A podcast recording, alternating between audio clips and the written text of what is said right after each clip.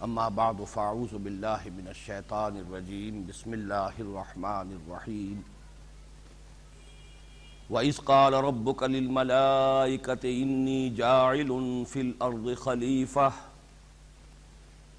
قَالُوا، وَتَجْعَلُ فِيهَا مَنْ يُفْسِدُ فِيهَا وَيَسْفِكُ الدِّمَاءَ وَنَحْنُ نُسَبِّحُ بِحَمْدِكَ وَنُقَدِّسُ لَكَ. قال إني أعلم ما لا تعلمون. وعلم آدم الأسماء كلها ثم عرضهم على الملائكة فقال أنبئوني بأسماء هؤلاء. فقال أنبئوني بأسماء هؤلاء إن كنتم صادقين. قالوا سبحانك لا علم لنا إلا ما علمتنا إنك أنت العليم الحكيم. قال يا آدم أنبئهم بأسمائهم.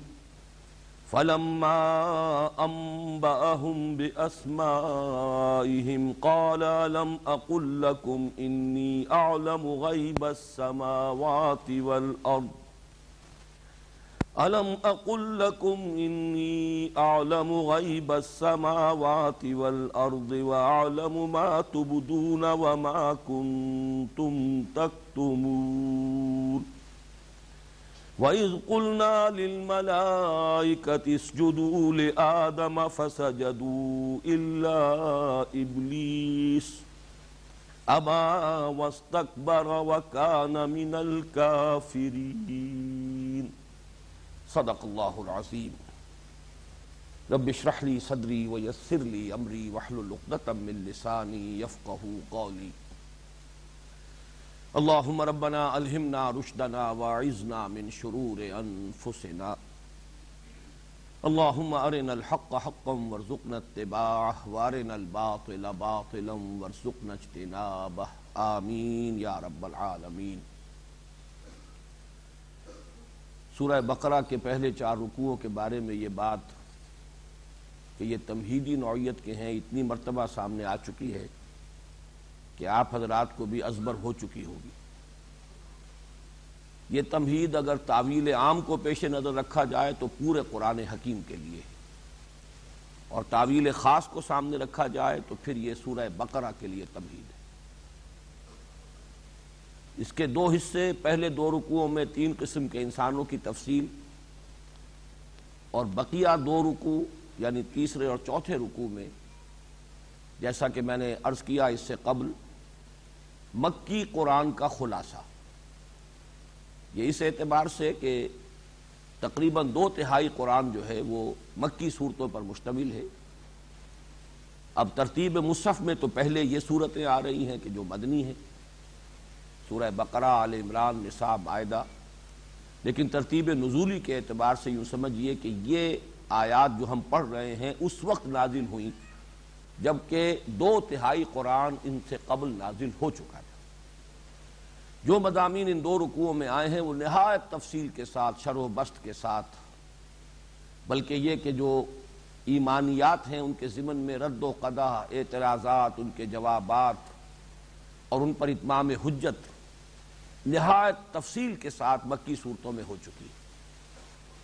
یہ جو دو رکوع ہیں، ان کی بھی ایک تقسیم میں آپ کے سامنے بیان کر چکا ہوں کہ تیسرے رکوع کے نصف اول میں پانچ آیات میں، کل نو آیات پر مشتمل ہے تیسرا رکوع۔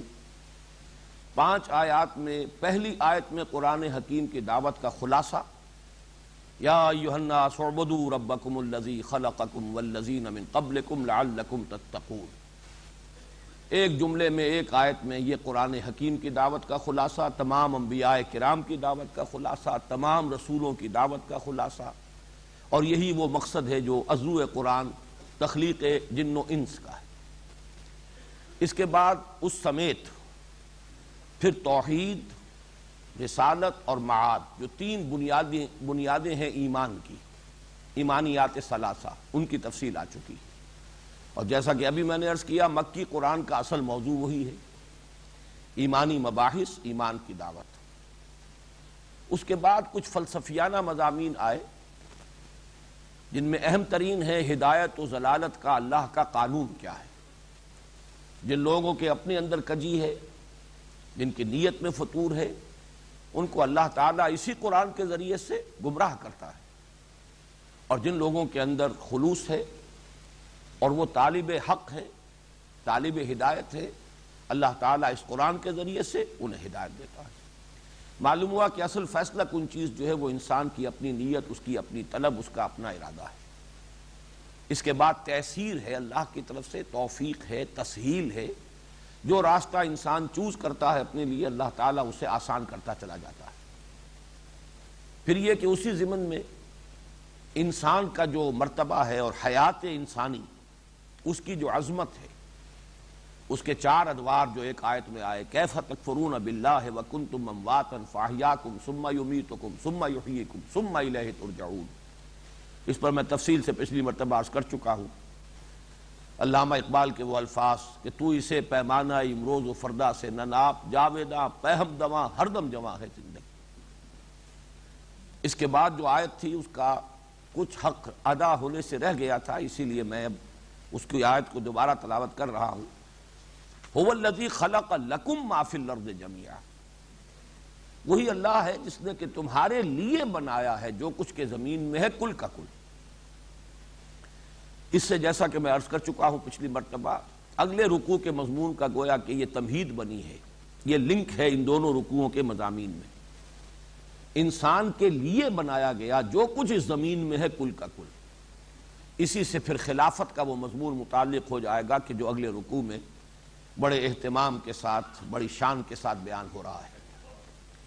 لیکن اس کا جو دوسرا حصہ تھا، وہ ہے کہ جو پچھلی مرتبہ بیان ہونے سے رہ گیا سمستوا السماء۔ وہی ہے کہ جس نے بنایا تمہارے لیے زمین میں جو کچھ ہے، کل کا کل۔ پھر وہ متوجہ ہوا بلندی کی طرف۔ یہ استوا کے معنی ہے برابر، سیدھے کھڑے ہو جانا۔ خط استوا وہ ہے کہ جو ہمارے اس قرآ عرضی کو دو برابر حصوں میں تقسیم کرتا ہے۔ لیکن جب اس کے بعد سلا علاقہ آتا ہے، سیدھے ہو جانا کسی شے کی طرف یعنی اس کا قصد کرنا، اس کا ارادہ کرنا، اس کی طرف متوجہ ہو جانا۔ پھر وہ بلندی کی طرف متوجہ ہوا، آسمان کی طرف متوجہ ہوا فسوا ہن سبع سماوات اور اس نے انہیں برابر کر دیا۔ یہ وہی لفظ آ گیا۔ سوا سے یہ تصویہ ہے، باب تفعیل سے سوا یسوی تصویتاً برابر برابر کر دینا، درست کر دینا، ہموار کر دینا۔ فسوا ہننا تو کر دیا ان کو برابر برابر، ہموار سب سماواتن سات آسمانوں کی صورت میں، سات بلندیوں کی صورت میں۔ وہ ہوا بکل شعین علیم، اور وہ ہر چیز کا علم رکھتا ہے۔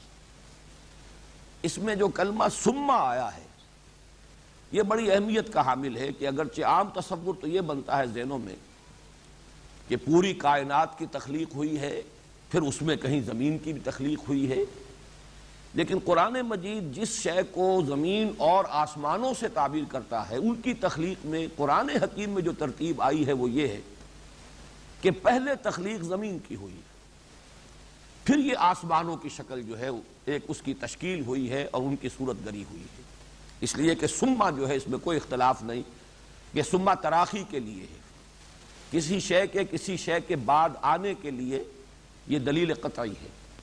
تو ترتیب زمانی جو ہے تخلیق میں، وہ عزو قرآن یہ ہے کہ زمین کی تخلیق پہلے ہوئی ہے اور زمین میں جو اشیاء ہیں، وہ بھی پہلے تخلیق کر دی گئی ہیں۔ اس کے بعد آسمان کی تخلیق جو ہے وہ اپنے کسی تکمیلی مرحلے میں داخل ہوئی۔ یہ مضمون چونکہ قرآن حکیم میں دوسرے مقام پر بڑی تفصیل کے ساتھ آیا ہے، اور میں یہ چاہتا ہوں کہ وہ زیادہ اس کی تشریح اور تفصیل میں جانے کا تو موقع نہیں ہوگا، لیکن یہ کہ اجمالاً وہ آیات آپ کے سامنے آ جانی چاہیے۔ یہ سورہ حامی مسجدہ کی آیات ہیں، دوسرے رکوع کی۔ اور یہاں بھی انداز وہی ہے۔ جیسے یہاں ہم دیکھ رہے ہیں، کیف تکفرون باللہ؟ ہے وہی انداز یہاں ہے، قل ائنکم لتکفرون بالذی خلق السماء خلق الارض فی یومین وتجعلون له اندادا ذالک رب العالمین۔ اے نبی، ان سے کہیے، کیا تم واقعی کفر کرتے ہو؟ یہ وہ سرچنگ قسم کا انداز ہے کہ در حقیقت یہ کفر تمہارا مصنوعی ہے، تمہارے دل میں ایمان ہے، دل میں تم مانتے ہو۔ کیا واقعی تم انکاری ہو۔ اِنَّكُمْ لَتَكْفُرُونَ بِالَّذِي خَلَقَ الْأَرْضَ فِي يَوْمَيْن کیا تم واقعی کفر کر رہے ہو؟ اس ہستی کا جس نے کہ زمین کو پیدا کیا دو دنوں میں۔ اب یہاں نوٹ کر لیجیے دو دن وَتَجْعَلُونَ لَهُ اندادا کیا واقعی تم اس کے لیے کوئی مد مقابل سمجھتے ہو؟ یعنی یہ کہ اگر تم بھی خود اپنے غریبانوں میں جھانکو گے، اپنے دلوں کو ٹٹولو گے، تو تمہیں معلوم ہو جائے گا کہ تمہاری فطرت ابا کرتی ہے، اس سے کہ اللہ کا کوئی مد مقابل بھی یہ بھی نوٹ کیجیے سورہ بقرہ کے اس تیسرے رکوع میں لفظ آ چکا ہے۔ فلا تجعلوا للہ اندادم وانتم تعلمون۔ تو تم اللہ کے مد مقابل ہم سر نہ قرار دے دو، جانتے بوجھتے ذالک رب العالمین وہی ہے تمام جہانوں کا مالک اور پروردگار۔ وجعل فیہا رواسیہ من فوقہا اور اس نے اس زمین میں رکھ دیے لنگر، ڈال دیے لنگر اس کے اوپر سے۔ پہاڑوں کے بارے میں اب یہ جیولوجی کا ایک کا ایک ایشو ہے۔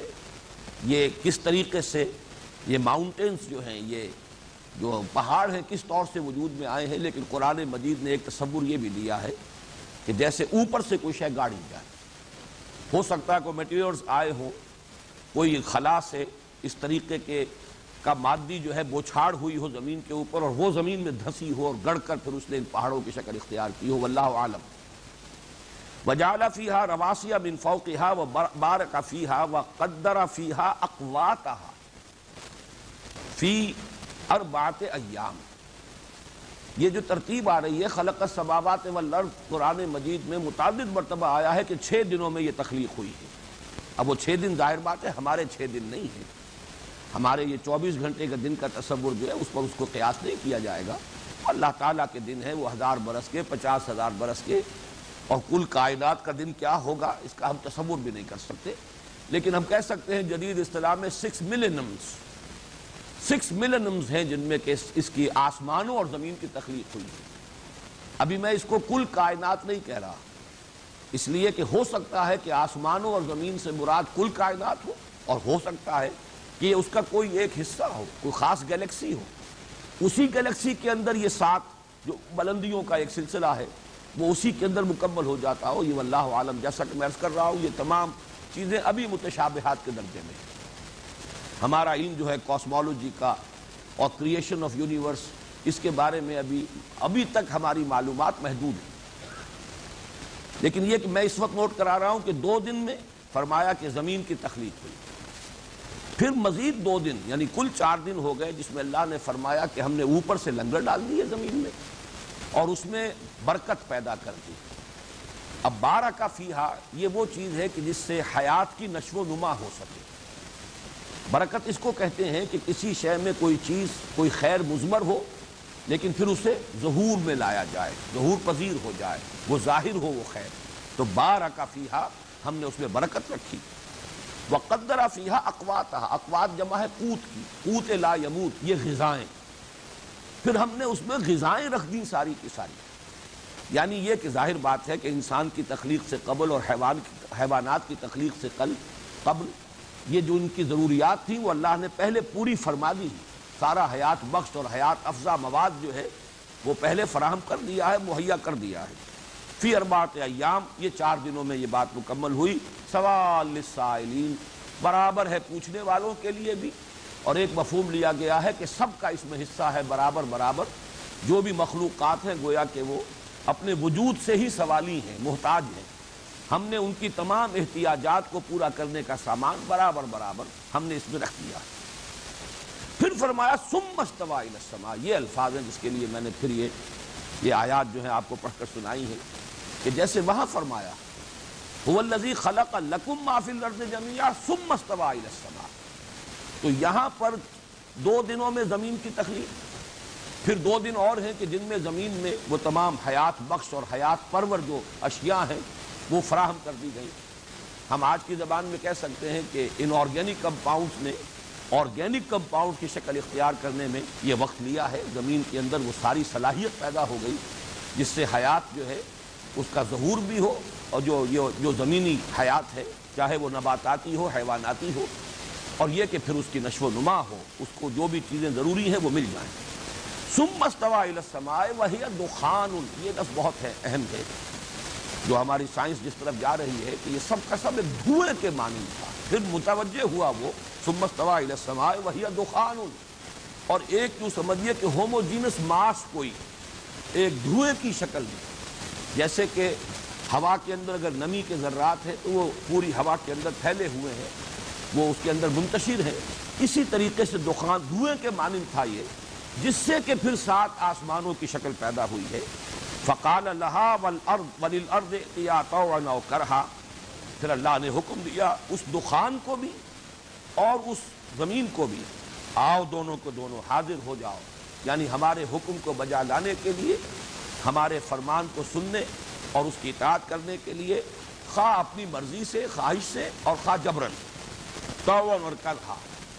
قالتا تعین تعین۔ یہ گویا کہ تعبیر ہے، صورت حال کی۔ ان دونوں نے کہا، ہم حاضر ہیں۔ اپنی پوری آمادگی کے ساتھ طوع نفس کے ساتھ۔ فقضاہن سبع سماوات فی یومین پھر اللہ نے ان کو برابر کر دیا، ان کا، ان کے بارے میں فیصلہ کر دیا، انہیں تقسیم کر دیا سات آسمانوں کی شکل میں دو دن۔ گویا کہ دو جمع دو جمع دو چھ کی میزان جو قرآن مجید میں اجمالاً بہت مرتبہ آیا۔ خلق السماوات میں لرد فی ستت ایام ثم استوى علی العرش. یہ بہت سے مقامات ہیں۔ تو یہاں اس کی تقسیم ہے اور اس میں بھی ترتیب وہی ہے کہ زمین کی تشکیل، زمین میں جو بھی حیات بخش مواد ہے حیات پرور جو بھی اللہ نے اس میں چیزیں پیدا کی ہیں، ان کا فراہم کیا جانا یہ پہلے ہو گیا ہے اور اس وقت تک ابھی اس کے گرد معلوم ہوتا ہے کہ یہ جو آسمانوں نے جو شکل اختیار کی ہے، یہ ابھی دخان کی شکل میں ایک بہت بڑے ایک بادل کسی صورت میں، ایک سسپینشن کی شکل میں جو بھی مادہ تھا، جس سے کہ پھر وہ آسمانوں کی تشکیل ہوئی ہے، وہ ابھی انڈیفرینشیٹڈ تھا۔ ابھی اس کے اندر کوئی تشکیل نہیں ہوئی تھی۔ ہوموجینس قسم کا ماس۔ فقضاہن سبع سماوات فی یومین واوحا فی کل سمائی امرہا پھر دو دنوں میں اللہ تعالیٰ نے انہیں سات آسمانوں کی شکل میں ان کو تقسیم کر دیا اور ہر آسمان میں اللہ تعالیٰ نے جو اس کے حصے کا کام ہے، اس کو وہی کر دیا۔ وزین سما دنیا بے اور جو سب سے قریب کا آسمان ہے، اس کو ہم نے مزین کر دیا چراغوں سے۔ وہ حفظہ اور حفاظت کا ذریعہ بنا کر۔ ذالک کا تقدیر العزیز العلیم۔ یہ سارا اندازہ مقرر کیا ہوا ہے۔ اس ہستی کا جو قدیر ہے، عزیز ہے اور علیم ہے، زبردست ہے، سب کچھ جاننے والا۔ یہی لفظ جس پر یہ مضمون یہاں ختم ہو رہا ہے۔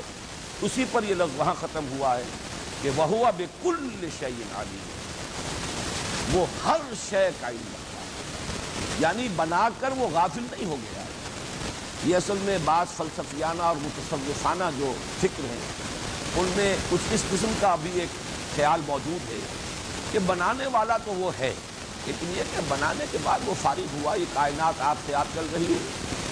اور وہ اس کی تفصیلات سے اسے کوئی دلچسپی نہیں ہے کہ کہاں کیا ہو رہا ہے۔ ہم میری اس وسیع اور اس کائنات کے کس حصے میں اس وقت کیا واقعہ ہو رہا ہے، کیا ظہور پذیر ہو رہا ہے؟ یہ تو بس ایک کریشن ہے۔ جیسے کہ فٹ بال کو ایک زوردار کک لگا دی گئی، اب وہ فٹ بال جا رہی ہے۔ اب وہ کک لگانے والے سے اس بال کا کوئی تعلق نہیں۔ تو قرآن مجید اس کی نصیب کرتا ہے کہ اللہ تعالیٰ، جیسے کہ سورہ حدیث میں فرمایا، خلق السماوات والارض فی ستت ایام ثم استوى على العرش۔ يعلم ما يلج في الارض وما يخرج منها وما ينزل من السماء وما يعرض فيها وهو معكم اينما كنتم والله بما تعملون بصير جو کچھ بھی زمین میں گھستا ہے، ہر کوئی بیج گر رہا ہے، اوپر سے اور زمین کے اندر چلا گیا ہے، جو مٹی میں دب گیا ہے، یا پانی کا قطرہ بارش کا جو ہے گر رہا ہے اور زمین میں جذب ہوا ہے یا لمو ماں جلے جو فلر دے گا ماں یخر اب اس میں ماں میں جو عمومیت ہے جو بھی کچھ زمین میں گھستا ہے اور جو کچھ اس سے نکلتا ہے، ہر کوپل جو پھوٹ رہی ہے اور ہر بیج جو ہے، اس سے جو پتیاں نمودار ہو رہی ہے وہ سب اس کے لیے۔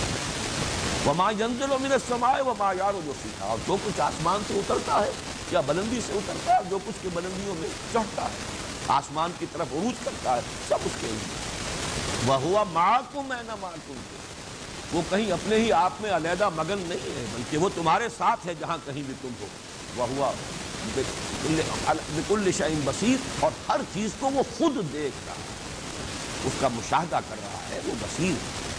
یہ تصور جو ہے اس ذہن میں رکھ لیجیے البتہ جیسا کہ میں نے عرض کیا ہے کہ ابھی یہ حصہ ضرور ایسا ہے کہ اس کے بارے میں آسمانوں کی حقیقت، سات آسمانوں کی حقیقت، ان سے کیا مراد ہے؟ ابھی ہمارا جو مادی علم ہے وہ اس درجے تک نہیں پہنچا کہ اس کے بارے میں ہم کوئی تیقن کے ساتھ اور کسی تعین کے ساتھ کوئی بات کہہ سکیں۔ ابھی ہمیں انتظار کرنا ہوگا۔ اب آئیے جو آج کا ہمارا سبق ہے۔ وَإِسْقَالَ رَبُّكَ لِلْمَلَائِكَةِ إِنِّي جَاعِلٌ فِي الْأَرْضِ خَلِيفَةً۔ اور یاد کرو یہ از کا جو کلمہ ہے، کیونکہ اب یہاں مصحف میں پہلی مرتبہ آ رہا ہے تو اس کو نوٹ کر لیجیے کہ از اور اعزا یہ دو کلمات ہیں۔ از جو ہے وہ ماضی سے متعلق ہے۔ کوئی واقعہ ماضی کا اس کی طرف اشارہ کرنا ہو تو از اور کوئی مستقبل کا معاملہ ہو جس کی طرف اشارہ کرنا ہو تو اعزا جب یہ ہو جائے، جب یہ ہو جائے گا عز شمس و قورت ویزن نجوم القدرت جب یہ دھوپ جو ہے یہ سمیٹ لی جائے گی یا سورج کو لپیٹ لیا جائے گا، تو یہ تمام چیزیں جو ہیں، جو قیامت کے واقعات، حالات جو آنے آنے والے ہیں، وہ از آتے لیکن اس کوئی پرانا واقعہ ہے، پچھلا واقعہ ہے، اس کی طرف توجہ دلانی ہے، تو یہ اس، یاد کرو۔ اور اس سے پہلے مانا جاتا ہے کہ ایک فعل امر جو ہے محضوف ہے وز یا وزقر یاد کرو، دھیان کرو، توجہ کرو، تصور کرو۔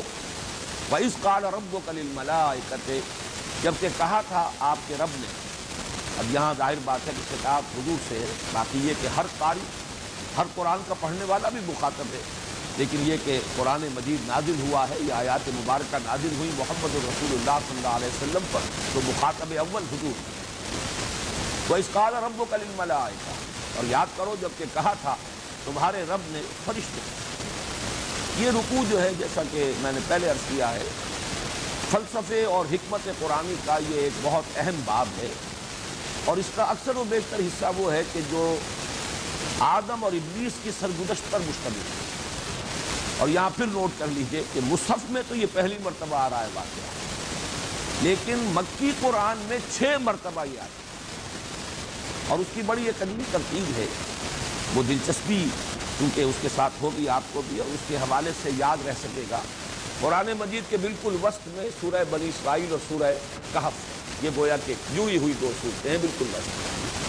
سورہ بنی اسرائیل میں بھی تذکرہ ہے، سورہ کہف میں بھی تذکرہ اور عجیب بات یہ کہ دونوں کے بالکل وسط میں، دونوں صورتیں بارہ بارہ رکوعوں پر مشتمل ہیں اور یہ ساتواں رکوع شروع ہوتا ہے، دونوں کا ان الفاظ کہ جبکہ کہا تھا آپ کے رب نے فرشتوں سے جھک جاؤ، سجدہ کرو، آ جاؤ۔ پھر سورہ بنی اسرائیل سے ایک صورت ادھر چھوڑ دیجیے، پیچھے کی طرف، ابتدا کی طرف آئیے۔ تو سورہ نحل چھوڑ دیجیے، تو سورہ ہجر آتی ہے، اس میں بڑی تفصیل کے ساتھ یہ قصہ آدم ہوئی سورہ کہف سے ادھر چلیے، آگے کی طرف۔ تو سورہ مریم ہے، اس میں نہیں ہے، لیکن اس کے بعد سورہ تاہا ہے۔ اس میں بھی بڑی تفصیل سے یہ واقعہ تو تقریباً یہ چار مرتبہ تو یہ قصہ آدم و ابلیس جو ہے، یہ قرآن مجید کے وقت میں۔ پھر یہ کہ دو حصے جو ہیں، وہ بھی ایک بڑی سیمیٹریکل ڈسٹریبیوشن ہے۔ شروع سے آٹھواں پارہ، اس میں آپ کو سورہ آراف کا دوسرا رکوع بڑی شرح و بس کے ساتھ یہ واقعہ نہیں ادھر سے واپس آئیں گے تو آٹھواں پارہ۔ تیس میں سے واپس گنتی کیجیے تو آٹھواں جو ہے وہ تیئیسواں پارہ بنے گا۔ اس میں سورہ سعد میں پھر وضاحت کے ساتھ یہ موجود تو بہت ہی سیمیٹریکل ڈسٹریبیوشن ہے اس قصہ آدم و ابلیس کی قرآن ہے لیکن یہ چھ کے چھ مقامات جو میں نے آپ کو گنوائے ہیں، یہ مکی صورت بال اتفاق یہ ہے مدنی صورت جس میں اس واقعے کا پھر ایک مرتبہ جو ہے وہ خلاصہ دیا جا رہا ہے۔ البتہ ذرا جو عنوانات ہیں، آج کے اس حصے میں اس کو ذرا نوٹ کر لیں۔ پورے رکوع کے میں آپ کہہ سکتے ہیں کہ پانچ مضامین بیان سب سے پہلے یہ کہ آدم اور ان کی ضروریت کا اصل مقام اور مرتبہ کیا ہے۔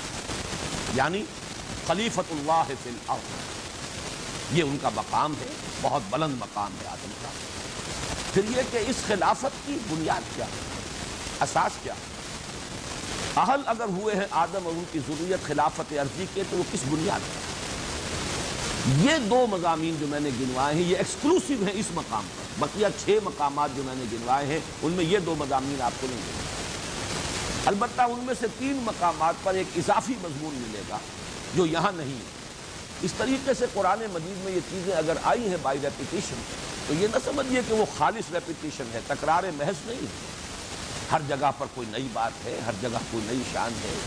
پھر جس کانٹیکس میں وہ، اس صورت میں مضمون آیا ہے، اس کے حوالے سے، اس کے عمود اور اس کے مرکزی مضمون سے اس کا خصوصی ربط ہے کہ اس کانٹیکس میں رکھ کر دیکھیں گے تو اس سے کوئی اور رہنمائی اور علم اور حکمت کے جو ہے نئے گوشے جو ہیں وہ نمودار ہوتے اور وہ جو میں عرض کر رہا ہوں کہ جو اس مقام پر نہیں ہے، وہ ہے تخلیق مادہ تخلیق کیا ہے؟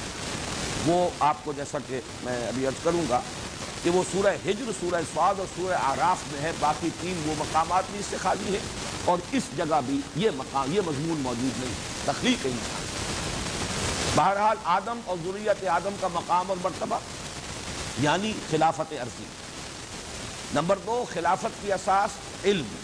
وعلم آدم الاسماء اللہ یہ دو چیزیں ایکسکلوسیو اور یہ جیسا کہ میں نے ابھی عرض کیا اور جیسا کہ ان عنوانات سے خود بخود واضح ہو رہا ہے، فلسفہ اور حکمت کے یہ اہم اور اساسی مضامین پھر جو مضمون آتا ہے وہ ہے تمام فرشتوں کو سجدے کا حکم حضرت آدم کے سامنے سجدہ کرنا، تفصیل بعد میں آ جائے گی۔ یہ ان سات کے سات مقامات ہیں۔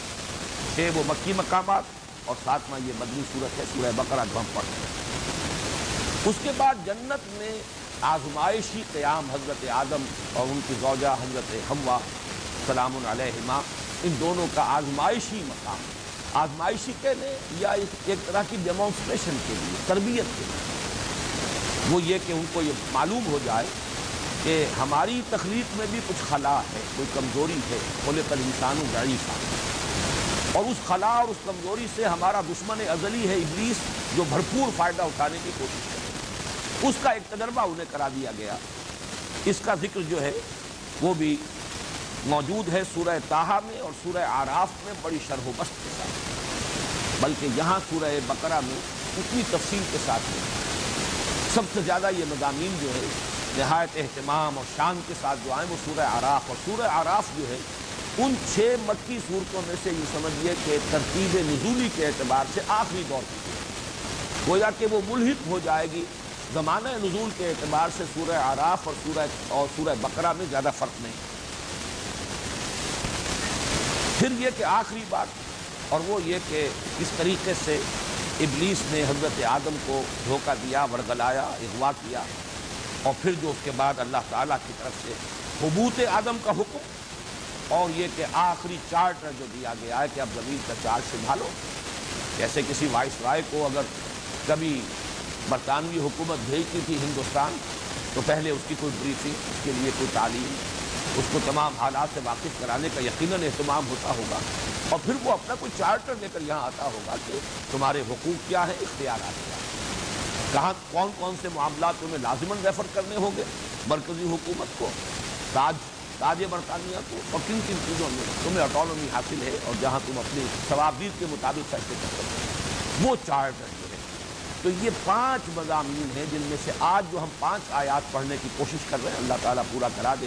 ان میں پہلے تین مضامین جو ہیں وہ مکمل ہو جائیں گے انشاءاللہ۔ اور یہ تقریباً دس جو آیات ہیں اس رکوع کی، وہ برابر برابر دو حصوں میں پانچ، جمع پانچ منتقل۔ لیکن یہ کہ ان کے ذمن میں کچھ تبدیلی بات میں اب کر دوں اس میں تینوں مخلوقوں کا ذکر ہو رہا ہے۔ تین مکلف مخلوق ہیں اللہ کی، جو کچھ کے ہمیں معلوم ہے ایک تو مخلوقات کا سلسلہ ہے۔ سیارے ہیں، ثوابت ہیں، سٹارز ہیں گیلیکسیز ہیں، جمادات ہیں، نباتات ہیں۔ اسی طریقے سے حیوانات جو ہیں زمین کے، یہ مکلف نہیں مکلف کس معنی میں؟ مکلف جو ہے، یہ اس میں مفہوم تکلیف رسپانسبل جن پر کوئی ذمہ داری ڈالی گئی۔ جنہیں کوئی شعور اور ارادہ دیا گیا جو کسی اپنے شعور ذات بھی رکھتے ہیں، کہ ہم ہیں، اپنے وجود کا شعور رکھتے ہیں۔ اور پھر یہ کہ ان پر کچھ ذمہ داری بھی ہو اور مصولیت بھی وہ عوامر اور نواحی احکام کے اور جن چیزوں سے روکا گیا ہے، اس کے مخاطب بنائے گئے ہیں اور اس کا پھر ان پر محاسبہ۔ یہ تین ہیں صاحب شعور یا خود شعوری رکھنے والی مخلوقات اللہ کی۔ اور تینوں کے لیولز کو پہچانا۔ بلند ترین مخلوق ملائکہ۔ اور سب سے پہلے تذکرہ انہی کا ہو رہا ہے، اس کال رب و کریم ملائکہ اس لفظ کو بھی سمجھ لیجیے الوکا کہتے ہیں عربی زبان میں رسالت پیغام بری الکنی الہ اس شخص نے مجھے پیغامبر بنا کر بھیجا اس کی طرف، فلاں کی طرف۔ الکنی الا فلان، اس شخص نے مجھے فلاں آدمی کی طرف پیغامبر بنا کر ایلچی بنا کر بھیجا۔ تو اس سے لفظ بنا ہے، یہ اصل میں ہے مل اک حمزہ بیچ میں آئے گا مل اک لیکن یہ کہ اس میں پھر جیسے عربی زبان میں ہوتا ہے، روانی کو سامنے رکھتے ہوئے ملک بن گیا ہے، وہ حمزہ بیچ میں سے جو حذف کر دیا گیا۔ اور حمزہ پر جو زبر تھی مل اک میں لام پر جذب ہے۔ حمزہ کی زبر جو ہے، فتح جو ہے، وہ لام کو دے دیا گیا تو ملک یعنی اس کا مادہ وہ ملک یا ملک یا ملکیت نہیں ہے۔ وہ ملک اور ملک جس سے کہ وہ سارا دوسرا بادشاہ، ملک ملک، وہ اس سے بنا ہے۔ لیکن اس کا مادہ ہی بالکل الگ ہے۔ نیم لام کاف نہیں ہے، بلکہ حمزہ لام اور کاف الگ، یہ اس کا مادہ ہے۔ ملک وہ ہے کہ جو کسی کی پیغام رسانی کا ذریعہ بنے کوئی ایلچی کی شکل اختیار کرے۔ تو اس سے یہ لفظ بنا ہے ملائکہ، اس لیے کہ یہ در حقیقت اللہ تعالیٰ کے احکامات کو پہنچانے کا ذریعہ ہے۔ انسانوں تک اور تمام مخلوقات اس سے یہ لفظ بنا ہے ملعک اور کی جمع، پھر وہ حمزہ جو وہاں اڑ گیا تھا ملک میں، وہ جمع میں ظاہر ہو گیا ملائک۔ اور تا جو ہے اس کے اندر مزید کثرت کے لیے، تا جو ہے یہاں پر تاریخ کا نہیں ہے، بلکہ ایک تقسیم کا۔ تو ملائکہ۔ ان کے بارے میں جو باتیں ذہن نشین ابھی کر لینی چاہیے، وہ یہ ہے۔ کہ ایک تو قرآن مجید میں تو اگر ان کا مادہ تکلیف کہیں بیان نہیں کیا۔ اللہ نے بنایا، یہ بھی مخلوق ہے لیکن کس شے سے بنایا؟ البتہ حدیث میں موجود ہے، حضرت عائشہ صدیقہ رضی اللہ تعالیٰ عنہ سے مروی ہے، مسلم شریف میں روایت ہے۔ اللہ تعالیٰ نے فرشتوں کو نور سے یہ اللہ کی برگزیدہ ہستیاں ہیں، نورانی ہیں، لطیف ترین وجود کی حامل ہیں، لیکن صاحب تشخص ہستیاں ہیں۔ ان کو ایک خاص دور میں یہ سمجھا گیا کہ یہ صرف فورسز آف دی نیچر کا نام ہے۔ ان کا کوئی تشخص نہیں ہے، کوئی پرسونیفائڈ ایگزسٹنس نہیں ہے۔ یہ گمراہی ہے اور سلف کے تمام اجماع کے خلاف یہ صاحب تشخص ہے مشخص وجود علیحدہ، لیکن بہت لطیف۔ لطیف شے مختلف شکلیں اختیار کر سکتی ہے لہذا فرشتے بھی مختلف صورتوں میں ظاہر ہو سکتے ہیں۔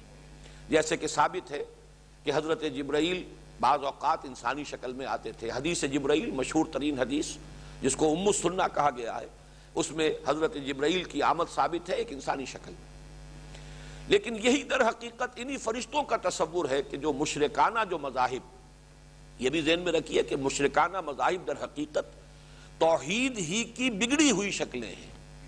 اس لیے کہ نسل انسانی کا آغاز جو ہے وہ شرک سے نہیں ہوا، توحید سے ہوا۔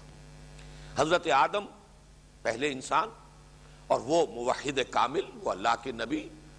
لہذا یہ نہ سمجھئے کہ نسل آدم نے جو آغاز کیا ہے، یہ بھی مغربی جو فلسفہ ہے۔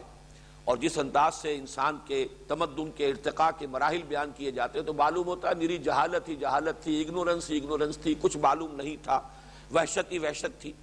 مادی اعتبار سے وہ اپنی جگہ پر صحیح ہو سکتا ہے، لیکن جہاں تک اس فکر کا تعلق ہے، اللہ کو پہچاننے کا تعلق اور اس کی توحید کا معاملہ، یہ تو اول روز سے کامل بعد میں اس میں تنزل ہوا ہے کہ انسان مظاہر پرستی کی طرف، عناصر پرستی کی طرف، وہ جہالت ہے انسان کی، لیکن یہ کہ علم سے جہالت کی طرف گیا ہے، انسان جہالت سے علم کی طرف نہیں آ رہا ہے۔ مادی اعتبار سے کہا جا سکتا ہے کہ انسان مادی علوم کے اعتبار سے سائنٹیفک نالج کے اعتبار سے جہالت سے علم کی طرف آ رہا ہے۔ لیکن یہ جو اصل ہدایت ہے، جو اس اس رکوع کے آخر میں آئے گا، فَإِمَّا يَاتِيَنَّكُمْ مِنِّي هُدًا اس ہدایت کے اعتبار سے تو وہ جو علم ہے صحیح، اس سے در حقیقت انسان نے تنزل کیا ہے کہ وہ شرک کی طرف گیا۔ اور اس شرک کی جہاں شکل یہ ہوئی کہ مظاہر فطرت کو انسان نے پوجنا شروع کیا، جہاں عناصر جو ہے اس کے معبود بن گئے، وہیں یہ ملائکہ کے بارے میں اس کا تصور جو ہے، اس میں یہ گمراہی پیدا ہوئی کہ انہوں نے یہ سمجھا کہ یہ صاحب اختیار ہستیاں لہذا ان کی بھی کچھ پوجا پاٹ ہونی چاہیے، کچھ ان کو بھی اختیار حاصل ہے، بہت بزرگ ہستیاں ہیں۔ عربوں میں تصور یہ تھا، یہ خدا کی بیٹیاں ہیں۔ یہ بڑی سفارش جو ہے ان کی چلے گی اور اللہ تعالیٰ کہ ہاں یہ سفارش کریں گے تو بیڑا پار ہو جائے گا۔ ہاں عند اللہ۔ اور یہ سفارش کریں گے اور ان کے ذریعے سے ہم اللہ کا تقرب حاصل کر سکتے ہیں۔ وما نعبدهم الا ليقربونا الى الله زلفا یہ گمراہی ہے۔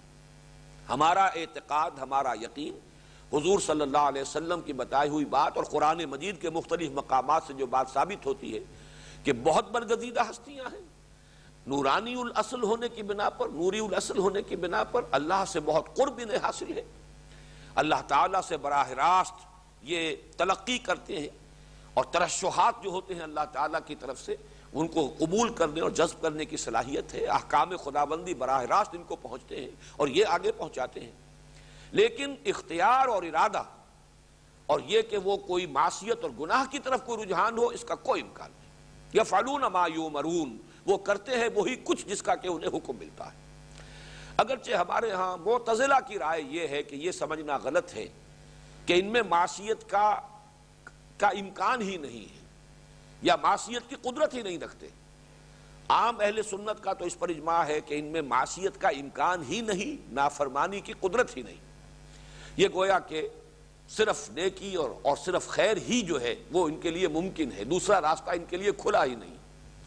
معتدلہ کی رائے یہ ہے اور ہمارے ہاں جو بھی ذرا کچھ عقلی رجحانات رکھتے ہیں، ان کا ادھر کچھ فطری جو رجحان ہوا ہے کہ ایسا نہیں ہے، ان کے اندر بھی ارادہ ہے، لیکن حقائق جو ہے اس کائنات کے، وہ اس درجے روشن ہے ان پر کہ ان میں کوئی صورت عمل نہیں ہے کہ معاشیت کر سکے۔ جیسے کہ انسان بھی اگر ان کے سامنے جنت اور دوزخ موجود ہوں، یہ حقائق جو ہیں، جو ہم سے پردے میں ہیں یا جن سے ہم محجوب ہیں، یہ غیب کا پردہ درمیان نہ ہو تو کون اللہ کا حکم ماننے سے انکار کرے گا؟ کون معاشیت کرے گا؟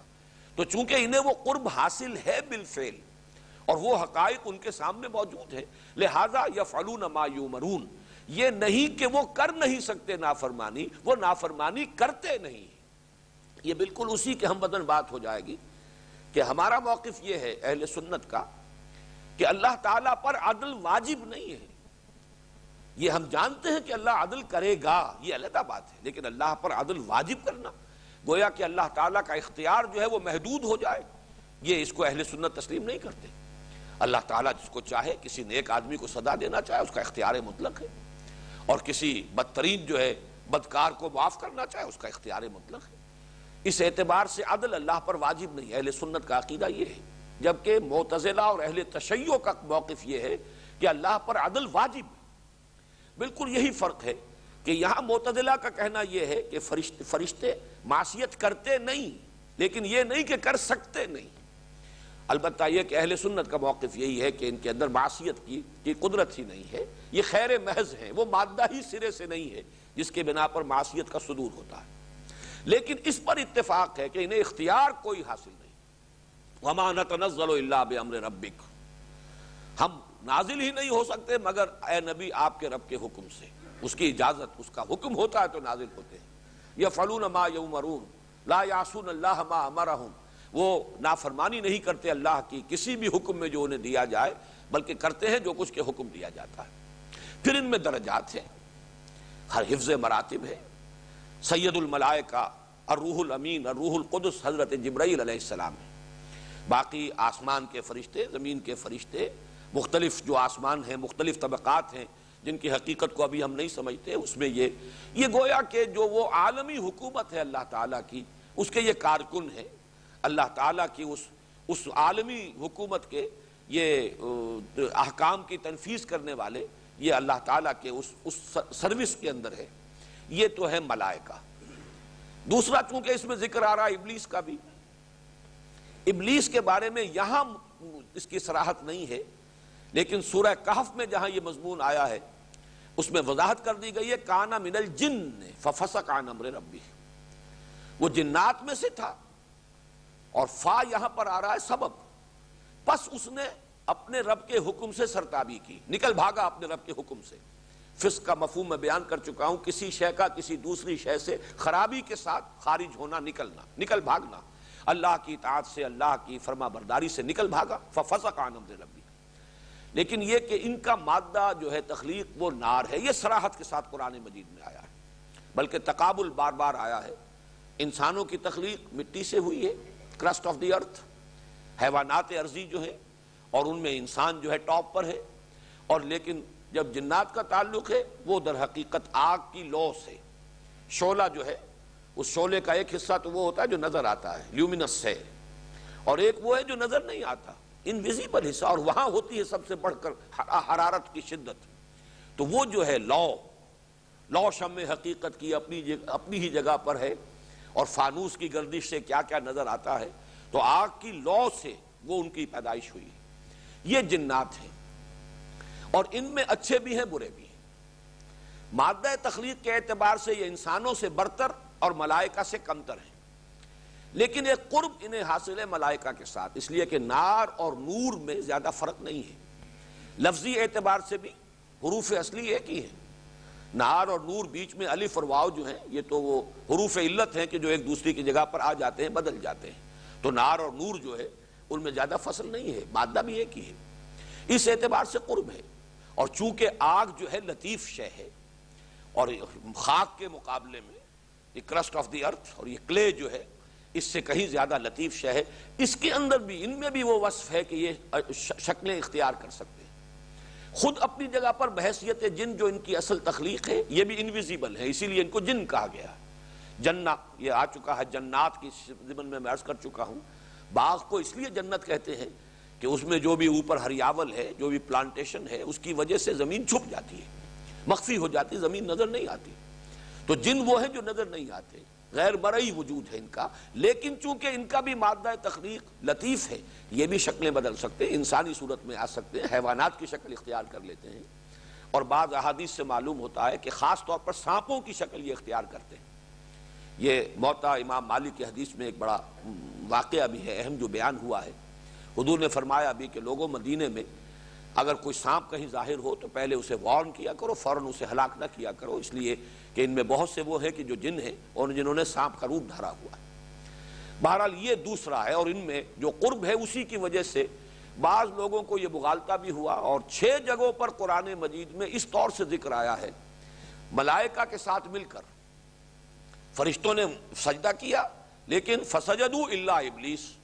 جب سجدو اللہ ابلیس آتا ہے تو اس میں کچھ اشتباہ ہو جاتا ہے کہ شاید ابلیس بھی فرشتوں میں سے تھا۔ اور بعض لوگ اس کے، اس رائے کے حامل ہو بھی گئے۔ لیکن جیسا کہ میں نے عرض کیا تھا، قرآن مجید میں ریپیٹیشن یوں ہی نہیں ہے، بلا سبب نہیں ہے۔ سورہ کہف میں اس کی وضاحت کر دی کان من الجن ففسقان امر ربی۔ وہ جنات میں سے تھا۔ فرشتہ کوئی اللہ کے کسی حکم سے سرتابی نہیں کرتا۔ جو حکم دیا جائے، لا یاسون اللہ ما امرہم و یفعلون ما یومرون یہ چونکہ جن تھا۔ اور جنوں کو چونکہ قرب حاصل ہے فرشتوں سے، یہ بھی ایک انویزیبل مخلوق ہیں، یہ بھی لطیف مادہ جو ہے، تخلیق ہے ان کا بھی۔ اس اعتبار سے انہیں قرب حاصل ہے۔ اور یہ ابلیس جو ہے ان جنات میں سے، یہ اتنا عابد و زاہد تھا اور اتنا عالم تھا کہ اسے ایک قرب حاصل تھا اور یہ گویا کہ ملائکہ ہی کے زمرے میں ایک اعتبار سے شامل ہو گیا تھا۔ اذان۔ ملائکہ کے بارے میں یہ بھی نوٹ کر لیجیے کہ ان میں کوئی تذکیر و تانیس نہیں ہے۔ مذکر مونس نہیں ہے، کوئی سلسلہ توالد و تناسل نہیں ہے۔ جنات کے بارے میں نوٹ کیجیے کہ ان میں مذکر اور مونس بھی ہے، نر اور مادہ ہے توالد و تناسل ہے، ان کی نسل ہے۔ اس اعتبار سے یہ انسانوں سے قریب تر ہیں، مشابہ ہیں اپنے ان ان پہلوؤں کے اعتبار سے۔ ان میں نیک بھی ہیں، بد بھی ہیں، اچھے بھی ہیں، برے بھی ہیں۔ یہ جو ابلیس ہے، جس کو ابلیس کا نام دیا گیا ہے، یہ بھی صفاتی نام ہے اس کا، قرآن مجید میں اس کا جو اصل نام ہے، وہ بعض احادیث روایات میں آیا ہے، عزازیل۔ لیکن یہ کہ قرآن مجید میں کہیں نہیں لفظ ابلیس ہی کے نام سے، جو اس کا صفاتی نام ہے، وہ بعد میں عرض کروں گا کہ اس کا مفہوم کیا ہے۔ یہ ایک جن تھا۔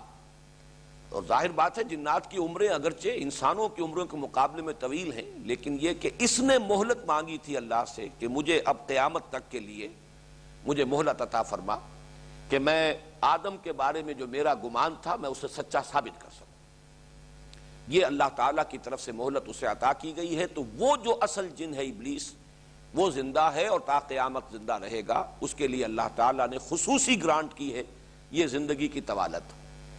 مولانا اصلاحی صاحب کو کچھ میں مغالتا ہوا ہے۔ یہ اجماع ہے ہمارے تمام مفسرین کا کہ وہ جو پرٹیکولر پرسن ہے، ابلیس، عزازیل وہ ہے مستقل۔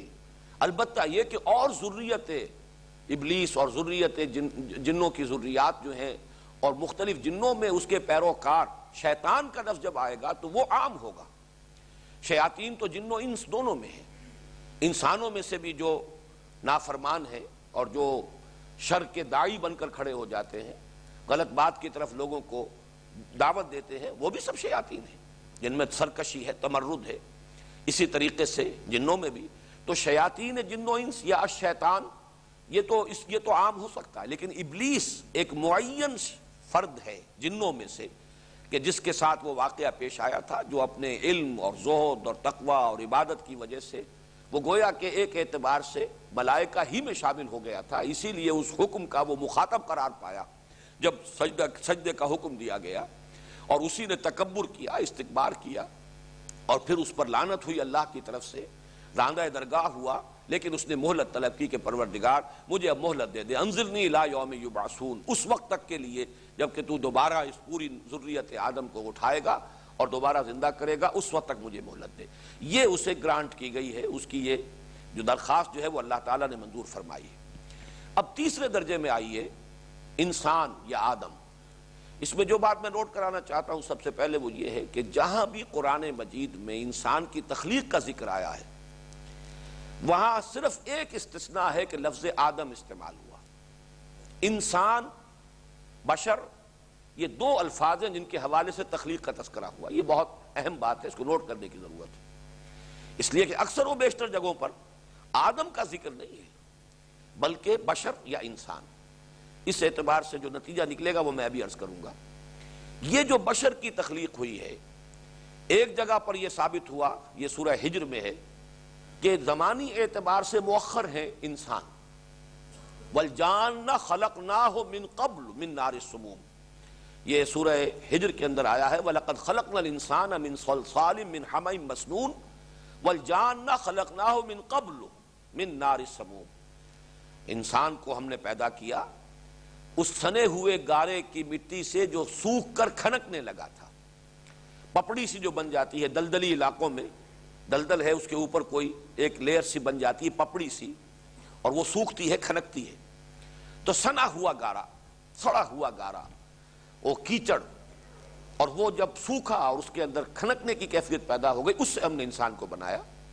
وَالْجَانَّ خَلَقْنَاهُ مِن قَبْلُ مِن نَارِ السَّمُومِ۔ اور جنوں کو ہم نے بنایا تھا، پیدا کیا تھا اس سے پہلے، اور وہ آگ کی لو سے۔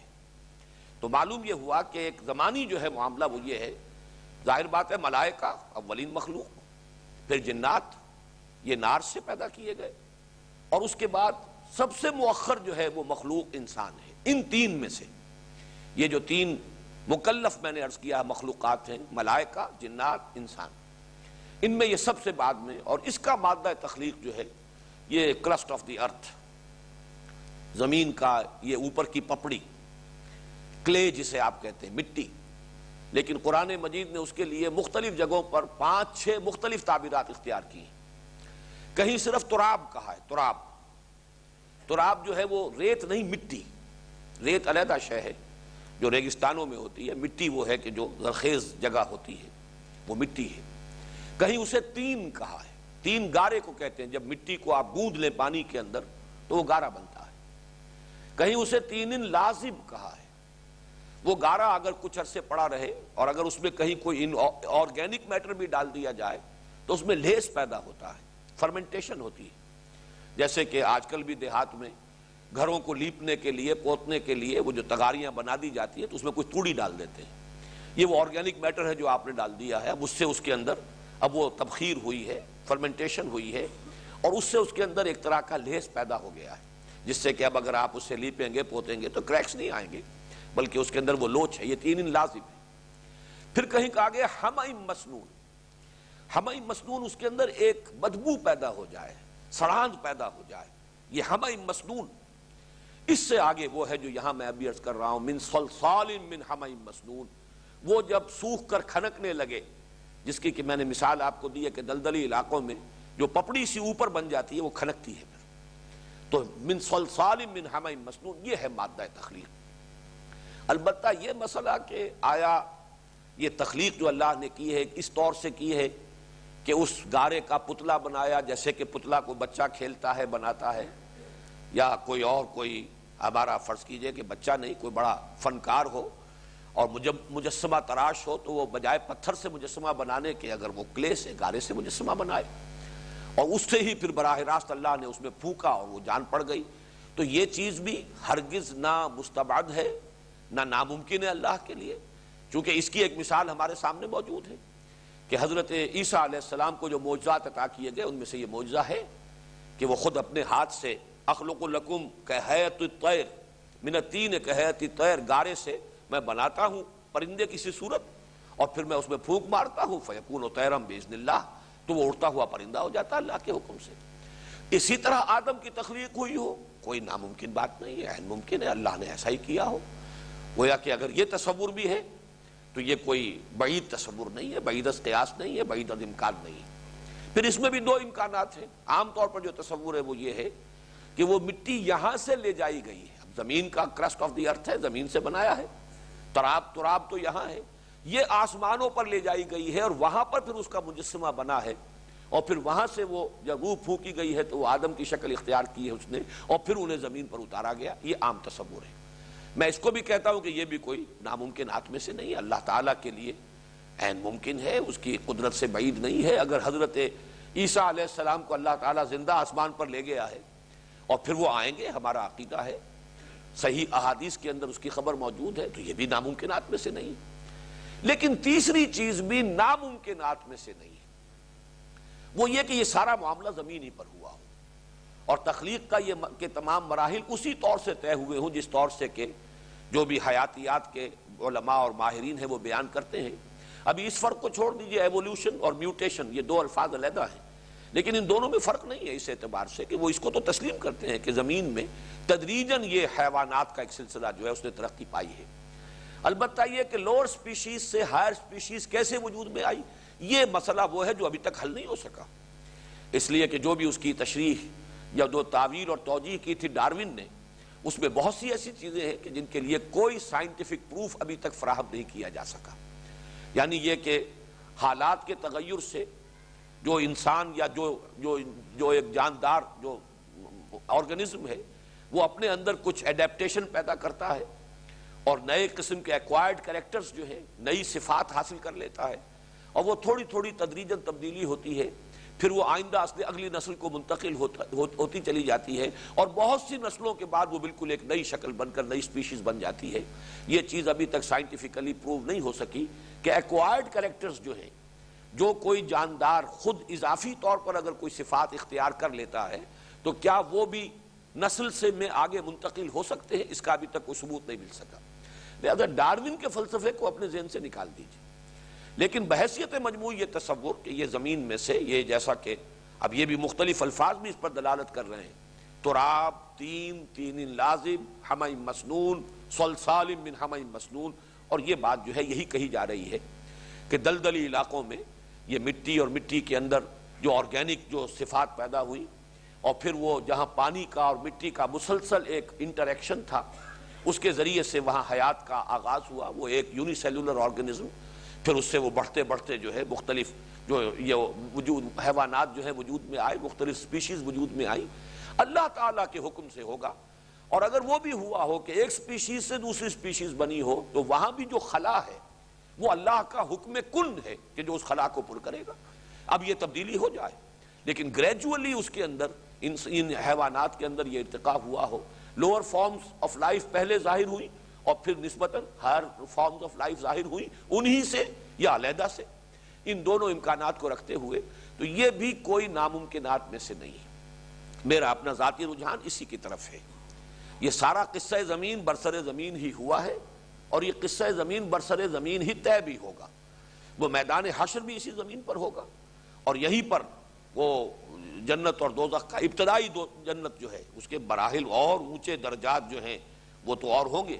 لیکن یہ کہ یہاں پر جیسے کہ مختلف صورتوں میں آخری جو پارے کی صورتیں ان میں بھی آیا، وہ جا رب قبل ملک و صفن صفا۔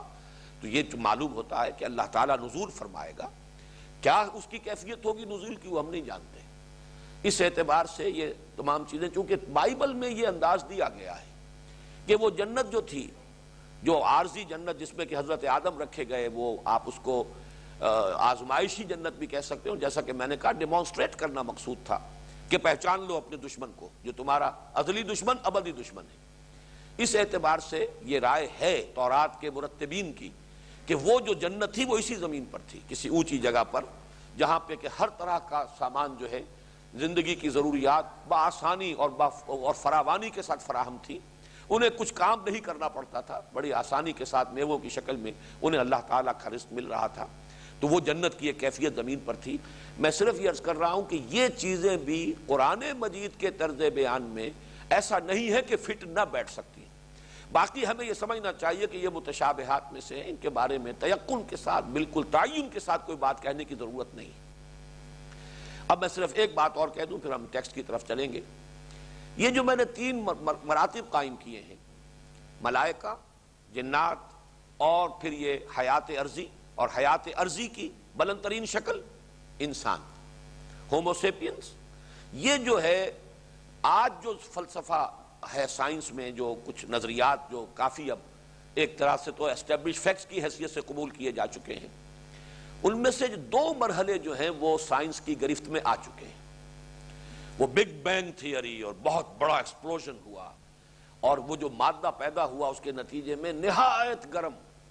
ہمارا سورج جو ہے وہ بھی ایک لاکھ ڈگری سینٹی گریڈ تو اس کا ٹیمپریچر ہے اس وقت اور یہ تو بہت ٹھنڈا ہو گیا ہے۔ وہ جو شروع کا تھا وہ تو نہ معلوم کتنے ملین ڈگریز جو ہے سینٹی گریڈ کا ٹیمپریچر تھا۔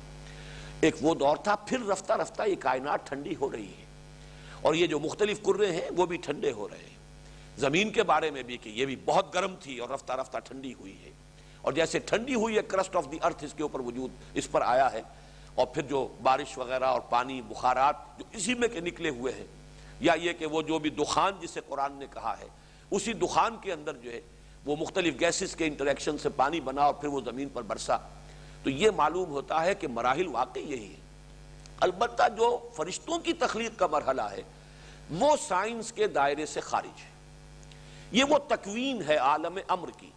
ہماری فزیکل سائنس جو ہے وہ عالم خلق کو ایکسپلور کر سکتی ہے، عالم امر سے اسے کوئی سروکار نہیں۔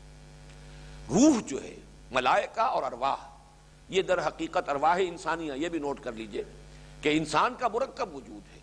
اس کی وہ روح جس کا کہ ذکر ہو چکا ہے پچھلے درس میں، وہ جو ہمیں پہلے پیدا کیا گیا تھا، ارواح کی شکل میں، یہ بالکل ملائکہ کی ہم پلہ ہے یہ نورانی ہے، نوری الاسل ہے۔ البتہ یہ کہ فرشتوں کے ساتھ یہ جو ارواح انسانیہ ہے یہ بھی پیدا کر دی گئی اس کے بعد وہ ارواح انسانیہ کسی کولڈ سٹوریج میں رکھ دی گئی اب جیسے جیسے اس عالم خلق میں ایک انسان کا حیولہ تیار ہوتا ہے رحم مادر میں، وہ روح اس کی لا کر اس کے ساتھ شامل کر دی جاتی۔ ہے تو انسان کا وجود مرکب وجود ہے۔ روح کے اعتبار سے وہ جنات سے بہت بالا ہے۔ لیکن یہ کہ محض اپنے مادی جسد کے اعتبار سے وہ جنات سے کم تر ہے۔ اس لیے کہ جنات کی تخلیق جو ہوئی ہے وہ نار سے ہوئی ہے اور جبکہ یہ ہمارا مادی وجود جو ہے، جسدی وجود جو ہمارا ہے، یہ مٹی سے بنا ہے، یہ زمین کے اس کرسٹ آف دی ارتھ سے بنا ہے۔ اس اعتبار سے وہ وہ پہلو ہمارا کمتر ہے جنات سے، جبکہ وہ جو ہماری ارواح ہیں، وہ تو فرشتوں کے ہم پلہ، بلکہ ایک اعتبار سے ان سب سے بھی بالا تر ہے اور یہی وہ نقطہ نوٹ کر لیجیے کہ ان میں جو روح سب سے اونچی ہے وہ روح محمدی ہے صلی اللہ علیہ وسلم اور ان سے بالا تر کوئی ہستی نہیں، کوئی فرشتہ نہیں، کوئی وجود جو بھی ہے۔ ذات باری تعالیٰ کے بعد جو بھی وجود ہے، صحیح کہا جس نے بھی کہا کہ بعد از خدا بزرگ، تو یہ قصہ مختصر۔ کیا بیان کریں؟ اس لیے کہ ظاہر بات ہے کہ وہ ارواح انسانیہ ملائکہ سے بالا تر ہیں۔ جبکہ جھکایا جا رہا ہے فرشتوں کو، سب کے سب فرشتوں کو آدم کے سامنے، تو ان کا تو بالا تر ہونا ثابت ہو گیا۔ نوری الاصل ہونے کے اعتبار سے فرشتے بھی نوری الاصل ہیں اور ارواح انسانیہ بھی نوری الاصل ہے اس میں تو مساوات ہے لیکن پھر فرق مراتب ہے۔ جیسے ملائکہ میں فرق مراتب ہے، جبریل سید الملائکہ ہیں۔ اسی طریقے سے یہ نوری الاصل مخلوق ہونے کے اعتبار سے ارواح انسانی اگرچہ برابر بنتی ہیں ملائکہ کے، لیکن اپنے مرتبے میں ملائکہ سے بالا تر اور ان میں بالا ترین اور برترین وہ روح محمدی ہے صلی اللہ علیہ وسلم۔ تو یہ جو دو درجے ہیں، یہ چونکہ میٹیریل ورلڈ کے ہیں، عالم خلق کے ہیں۔ میں آج کل ایک کتاب پڑھ رہا ہوں، علامہ اقبال کے thoughts and reflections of Iqbal Syed Wahid Ali نے۔ چونکہ خلافت سے متعلق بعض معاملات پر ایک مضمون میں میں نے دیکھا کہ ان کی کچھ کوٹیشنز تھی کچھ ریفرنسز تھے۔ تو میں بہت خوش ہوا یہ دیکھ کر کہ علامہ اقبال نے ویسے کسی انگریز مفکر کا قول نقل کیا ہے کہ ہماری زبان کی بڑی ہی تنگ دامانی ہے۔ کہ کریشن کا صرف ایک لفظ ہے اور اس کو آگے اس کی درجہ بندی ہم نہیں کر سکتے۔ علامہ اقبال نے ریفر کیا ہے کہ واقعہ یہ ہے کہ عربی زبان اس اعتبار سے بہت رچ ہے کہ قرآن نے دو اصطلاحات استعمال کیے، عالم امر، عالم خلق۔ تو جو چیزیں میں بیان کرتا رہا ہوں ان دونوں کے حوالے سے علامہ اقبال کی تحریر کے اندر بھی وہ بات مجھے ملی ہے۔ خلق اور امر یہ دو عالم ہیں بالکل جدا۔ جو بھی یہ میٹیریل ورلڈ ہے ورلڈ آف میٹر وہ ہے عالم خلق۔ لیکن عالم امر اس سے ماورا ہے، بالا تر ہے۔ وہ ہماری فزیکل سائنس کی ریسرچ اور اس کی جو بھی دریافت ہے، اس کے دائرے میں وہ آتا ہی نہیں۔ اس تک ہماری ان جو بھی ہمارے ذرائع ہیں، علم کے سائنٹیفک نالج کے، وہاں تک ان ذرائع کی رسائی نہیں ہے۔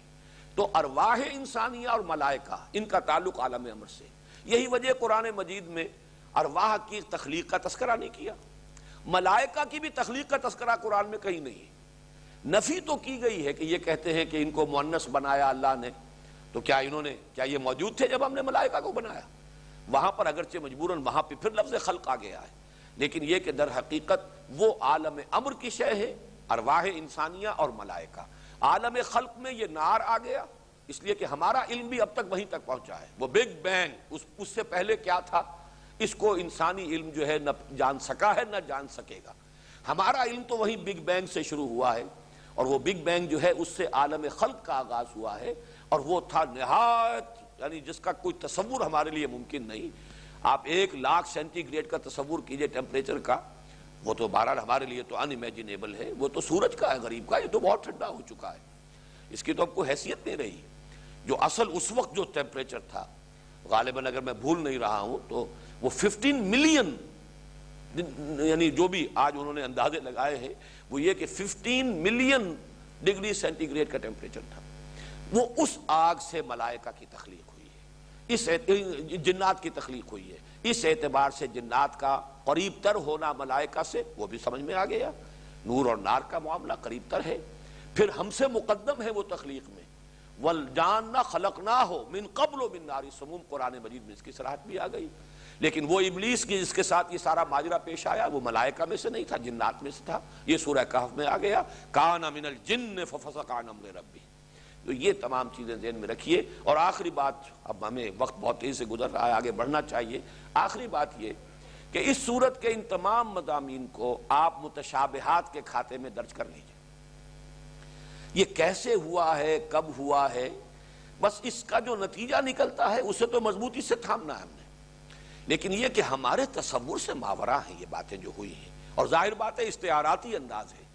اس لیے کہ اللہ کا قول بھی ایسا نہیں ہے جیسے میں آپ سے کوئی بات کہہ رہا ہوں یا آپ ایک دوسرے سے کوئی بات کہیں۔ اللہ کا کلام، اس کی کیا شان ہوگی؟ اس قال رب و کل اللہ نے کہا، کیسے کہا؟ بعض جگہوں پر قرآن مجید میں یہ وضاحت کی گئی ہے، اللہ تعالیٰ جب کلام فرماتے ہیں تو اتنی دہشت ملائکہ پر تاری ہو جاتی ہے کہ بے ہوش ہو کر گر پڑتے ہیں۔ وہ تو اس کے بعد جو ہے، ان میں سے جو بھی ملائکہ مقربین ہیں وہ کچھ سمجھتے ہیں بات کو، اس قدر اللہ تعالیٰ کی خشیت اور اس وقت دہشت کی کیفیت ہوتی ہے۔ ماذا قال ربکم؟ پھر وہ ایک دوسرے سے پوچھتے، کیا فرمایا پروردگار نے؟ قال الحق۔ وہ کہیں گے کہ حق کہا جو کچھ کہا۔ تو معلوم یہ ہوا کہ اس کو اس طریقے سے نہ سمجھیے۔ یا جیسے حضرت آدم کو سجدہ کرایا گیا تو جیسے کوئی دربار لگا ہوا ہے اور وہ دربار میں وہ سامنے دیکھ رہے ہیں کہ آدم تشریف فرما ہے اور فرشتے سب جھک گئے۔ اس کو اس طریقے سے کہیں آپ کو اپنے ذہن میں اس کا خاکہ، اس کی تصویر وہ انسانی جو واقعات جیسے ہوتے ہیں ہمارے مشاہدے اور تجربے کے، اس طرح کا کوئی نقشہ اپنے ذہن میں نہ بنا لے، یہ سب وہ استعاراتی کلام ہے، ہوا ہے یہ، اسی انداز میں ہوا ہے، لیکن کیسے ہوا ہے، اس کو ہم نہیں سمجھ سکتے، اور جو کچھ کے اس سے نتیجہ نکالنا ہے، بس وہ ہے اصل شے۔ اس کا محکم حصہ، اس کا شہد جو آپ نے نکال لینا ہے، وہ اس کا نتیجہ ہے۔ اور وہ نتیجہ کیا ہے؟ پہلے حصے کے نتیجے دو ہیں، آدم کا مقام خلیفت اللہ فی الارض۔ نمبر دو، اس خلافت کی اصل بنیاد علم الاسماء ہے جو آدم کو دے دیا گیا۔ فرمایا وَإِسْ قَالَ رَبُّكَ لِلْمَلَائِكَةِ إِنِّي جَائِلٌ فِي الْأَرْضِ خلیفہ اور یاد کرو، جبکہ کہا تھا آپ کے رب نے فرشتوں سے، میں بنانے والا ہوں زمین میں خلیفہ۔ اب خلیفہ کے لفظ پر بڑی بحث ہوئی ہے۔ ویسے تو لفظ خلف پیچھے پیچھے آنے والا خلیفہ، جانشین خلیفہ ہوتا ہے۔ لیکن یہ کہ اس کا استعمال جو ہے کثرت کے ساتھ، وہ نائب کے لیے۔ جو بھی کوئی نیابت کسی کی طرف سے کسی کو دے دی جائے، اور وہ اس وجہ سے بھی ہو سکتی ہے کہ کوئی شخص جو ہے، کوئی ہستی اس کا انتقال ہو جائے تو اس کی جگہ پر نائب آ جائے گا، جانشین آ جائے گا، وہ خلیفہ ہوگا۔ یا فرض کیجیے کسی وجہ سے وہ معذور ہو جائے اور اپنی زندگی ہی میں کسی کو اپنا خلیفہ نامزد کر دے لیکن ایک سبب جس پر ہمارے مفسرین کا اجماع ہے، وہ یہ ہے کہ یہ ظاہر بات ہے، نہ اللہ تعالیٰ کے غائب ہونے کی وجہ سے ہے، نہ معاذ اللہ اللہ کو موت آئی نہ آئے گی۔ حیون، حی و قیوم ہے وہ، لا یموت، اس کو موت اس پر وارد ہونے والی نہیں ہے۔ پھر معاذ اللہ کوئی عجز نہیں ہے۔ پھر یہ کہ وہ کہیں غائب نہیں ہے، ہر آن، ہر جگہ موجود ہے۔ لیکن یہ ہے کہ کسی ہستی کے مقام اور مرتبے کے اظہار کے لیے بھی اس کے لیے لفظ خلیفہ استعمال ہوتا ہے۔ اور آدم کے اور ضروریت آدم کے خلیفہ قرار دیے جانے کا جو اصل مطلب ہے، وہ یہ ہے کہ اللہ تعالیٰ نے اگرچہ غائب نہیں ہے، وہ حاضر ہے ہر جگہ۔ ہوا معکم ہے نہ معکم تم لیکن اس نے ایک پردہ غیب حائل کر دیا۔ ہے اس پردہ غیب کے ادھر انسان کو اس نے خلافت عطا فرمائی ہے۔ اسے نیابت دی ہے، اسے اختیار دیا ہے، اس کو کچھ آٹونومی دی ہے۔ اور یہ ہے در حقیقت آدم کا وہ مقام اور ضروریت آدم کا کہ جو مخصوص ہے اس کے ساتھ۔ تو اس میں دو بحثیں ہیں کہ جب کہا اللہ تعالیٰ نے انی جائل فی الارض خلیفہ، تو اس سے مراد کیا ہے؟ آیا آدم یا ضروریت آدم؟ ایک رائے یہ کہ مراد ہے ضروریت آدم، نسل آدم، شخص سے آدم نہیں، اس لیے کہ یہاں پر لفظ آدم کا تذکرہ نہیں ہے۔ وہ تو آگے آئے گا، وَعَلَّمَ آدم الْأَسْمَاءَ كُلَّهَا، یہاں پہ خلیفہ کا لفظ مجرد آیا ہے۔ لیکن اس میں اکثریت کی رائے یہ کہ مراد حضرت آدم ہے شخصاً۔ اس سے آگے بات یہ کہ خلافت کس معنی میں ہے؟ یہ رائے آج کل بھی بعض لوگ پیش کر رہے ہیں اور چونکہ ہمارے بزرگوں میں سے اور بڑی شخصیتوں میں سے امام ابن تیمیہ رحمۃ اللہ علیہ کی یہ رائے ہے، لہٰذا ہمارے ہاں اہل علم کا بھی ایک حلقہ ہے۔ اگرچہ بعض لوگوں نے تو محض یہ جو خلافت کا لفظ ہم نے استعمال کیا ہے، تو اس کی تغلیط میں اور اس کی مخالفت میں وہ بات پیش کی ہے کہ اللہ تعالیٰ کی خلافت کا کیا سوال؟ اللہ تعالیٰ تو خود موجود ہے ہر جگہ پر، ہر آن۔ اس کو تو کوئی معاذ اللہ نہ موت آئی ہے، نہ موت آئے گی، پھر خلافت کا کیا سوال؟ تو آدم یا ضروریت آدم کے خلیفت اللہ ہونے کا تصور ہی گویا کہ ان کے نزدیک غلط ہے، بلکہ وہ تو یہاں تک بھی الفاظ استعمال کر دیتے کہ تو شرک اور کفر ہے، اللہ کا خلیفت ہے مانی دارت۔ لیکن یہ کہ اچھی طرح نوٹ کر لیجیے کہ قرآن مجید کی تفسیر میں جب اس طرح کے معاملات میں ہمیں سلف کی طرف بھی رجوع کرنا ہے، اور ظاہر بات ہے کہ صحابہ کرام سے بڑھ کر ان چیزوں کا جاننے والا اور کوئی نہیں ہے، یہ کوئی مادی علوم نہیں ہے، بلکہ یہ تو وہ حقائق ہے کہ جو حقائق بذریعہ وہی ہی معلوم ہو سکتے ہیں، اور اس کا منبع اور سرچشمہ تو ذات محمد ہی رہے گی صلی اللہ علیہ وسلم۔ اور ذات محمدی سے براہ راست اور اولاً اقتصاب کرنے والے صحابہ کرام ہی البتہ صحابہ کرام میں بھی جو اقوال منقول ہوئے ہیں، اس میں دو رائے موجود ہیں۔ اکثریت کی رائے یہ ہے کہ یہ خلیفت اللہ میں اپنا خلیفہ بنانے والا ہوں زمین میں، اگرچہ یہاں سراحت نہیں ہے۔ انی جائل فی الارض خلیفہ، میں زمین میں ایک خلیفہ بنانے والا ہوں۔ میں نے فیصلہ کر لیا ہے کہ زمین میں ایک خلیفہ بناؤں۔ یہ جائل کا لفظ جب آتا ہے عربی زبان میں، فائل، اس میں فائل ہے یہ جائل اس میں ایک عظیمت ہوتی ہے، پختہ ارادہ، فیصلہ۔ وہ اس لیے میں نے یہ ترجمے میں لفظ کا اضافہ کیا۔ میں نے فیصلہ کر لیا ہے کہ زمین میں ایک خلیفہ بناؤں۔ لیکن یہ کہ اپنا خلیفہ بناؤں یا کسی اور کا خلیفہ بناؤں، اس کا امکان جہاں تک متن کا تعلق ہے آیت کے، وہ دونوں امکانات موجود ہیں۔ چنانچہ ہمیں سلف میں بھی یہ دونوں قول مل جاتے ہیں۔ ایک قول یہ ہے کہ چونکہ جنات پہلے سے تھے، اور جنات نے یہاں سرکشی مچائی، اس میں، ان میں شر کا غالب عنصر جو ہے غالب ہے۔ اس اعتبار سے کہا گیا کہ ان کو یہاں سے بے دخل کیا گیا اور ان کا خلیفہ بنا کر، ان کے بعد آنے والے ہیں آدم اور ضروریت آدم، تو گویا کہ وہ خلیفہ ہوئے جنات کے۔ یہ ایک رائے ہے اور سلف میں بھی موجود ہے، لہذا اگر کوئی شخص اس کو مانے تو مجھے اس پر کوئی نکیر نہیں ہوگی۔ لیکن یہ کہ دوسری رائے کی نفی کرنا، یہ در حقیقت زیادتی ہے۔ اس لیے کہ صحابہ کرام میں بھی وہ دوسرا قول زیادہ مقبول ہے کہ یہ اللہ تعالیٰ کے خلیفہ، اللہ کا خلیفہ بنایا گیا حضرت آدم کو۔ چنانچہ میں آپ کو عبارت سنا رہا ہوں جو امام راضی نے سمپ کیا ہے اس کو۔ زکرو فی ہے وجہین۔ مفسرین نے، اسلاف نے اس میں دو امکانات کا اظہار کیا ہے۔ الاول، پہلا امکان یہ ہے کہ بے انہو تعالی نفل جن من الارض، کہ اللہ تعالیٰ نے جنات کو زمین سے بے دخل کیا۔ وَأَسْكَنَ آدَمَ الْأَرْضَ فَكَانَ آدَمُ خَلِيفَةً خَلِيفَةً لِعُلَائِكَ الْجِنِّ۔ الَّذِينَ تَقَدَّمُوهُ۔ تو پھر اللہ تعالیٰ نے اس کے بعد حضرت آدم کو یہاں کا چارج دیا۔ تو حضرت آدم گویا کہ جنات کے خلیفہ ہوئے کہ جو ان سے پہلے یہاں پر انچارج تھے۔ یوروا ذالکان ابن عباس، یہ روایت کیا گیا ہے حضرت عبداللہ ابن عباس رضی اللہ تعالی عنہما سے۔ وثانی اور دوسرا احتمال، دوسرا امکان یہ ہے، انما سماہ اللہ خلیفتا لانه یخلف اللہ فی الحکم بین المکلفین من خلقہ۔ اللہ تعالیٰ نے نام دیا ہے خلیفہ کا حضرت آدم کو، اس لیے کہ وہ اللہ کا خلیفہ، اللہ تعالیٰ کے نائب کی حیثیت سے کام کرے گا زمین میں، اللہ تعالیٰ کی مخلوقات کے مابین حکم کرنے میں۔ وہ المروی من ابن عباس و ابن مسعود۔ اور یہ دوسرا قول جو ہے، ابن عباس سے بھی مروی ہے اور ابن مسعود سے بھی، عبداللہ ابن مسعود سے بھی۔ یعنی حضرت عبداللہ ابن عباس سے دونوں قول مروی ہو گئے۔ اس میں ذہن میں رکھیے کہ جو اقوال جو اس طریقے سے منسوب ہو جاتے ہیں ہو سکتا ہے، انہوں نے کوئی رائے اپنی بدلی ہو۔ پہلے کوئی رائے ہو اور ان کے کسی شاگرد کے علم میں وہ ایک رائے موجود ہو، وہی انہوں نے آگے منتقل کر دی ہے۔ جبکہ انہوں نے بعد میں اپنی کو رائے تبدیل کر لی ہو، جو کسی دوسرے شاگرد کے علم میں ہو، اس نے وہ رائے جو ہے آگے منتقل کر دی ہو۔ تو اس اعتبار سے اس کے اندر کوئی یعنی تشویش کی ضرورت نہیں ہے کہ ایک ہی شخص کی طرف دو قول کیسے منسوب ہو گئے۔ یہ اس کا امکان جو ہے وہ عقلاً موجود ہے۔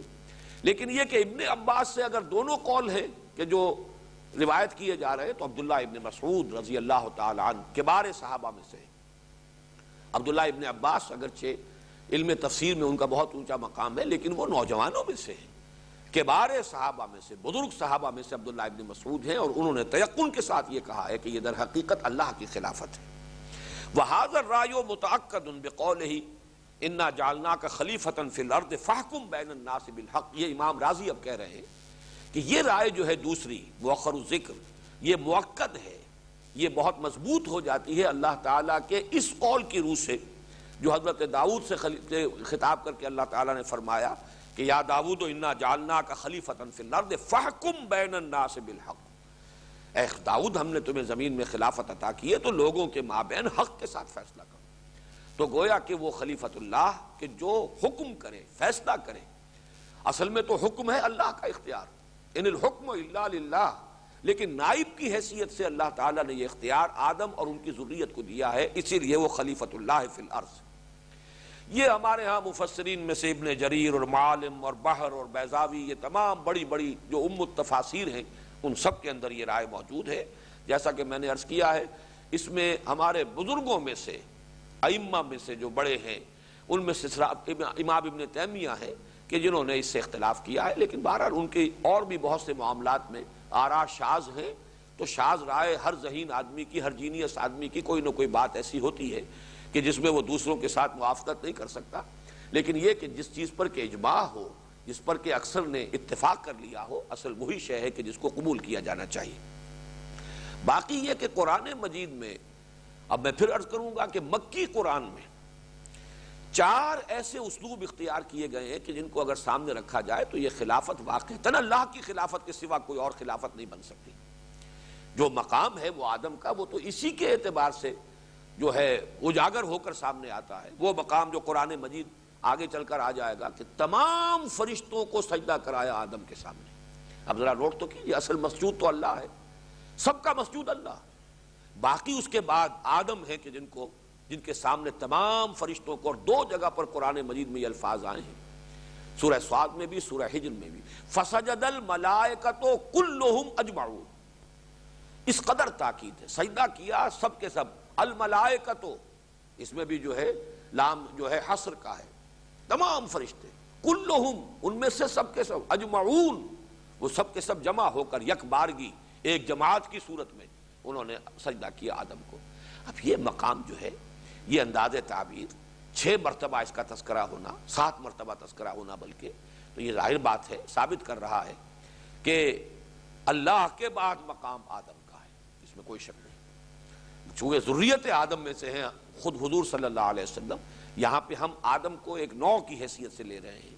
تو اس کائنات کے اندر جملہ مخلوقات میں، باقی سب سے اسی لیے اشرف المخلوقات، تمام مخلوقات میں سب سے اشرف۔ سب سے افضل وہ آدم ہے اور نسل آدم ہے ضروریت آدم ہے۔ اسی طرح فرمایا گیا خلق تو ہوں میں یدیا میں نے اس آدم کو بنایا اپنے دونوں ہاتھوں سے۔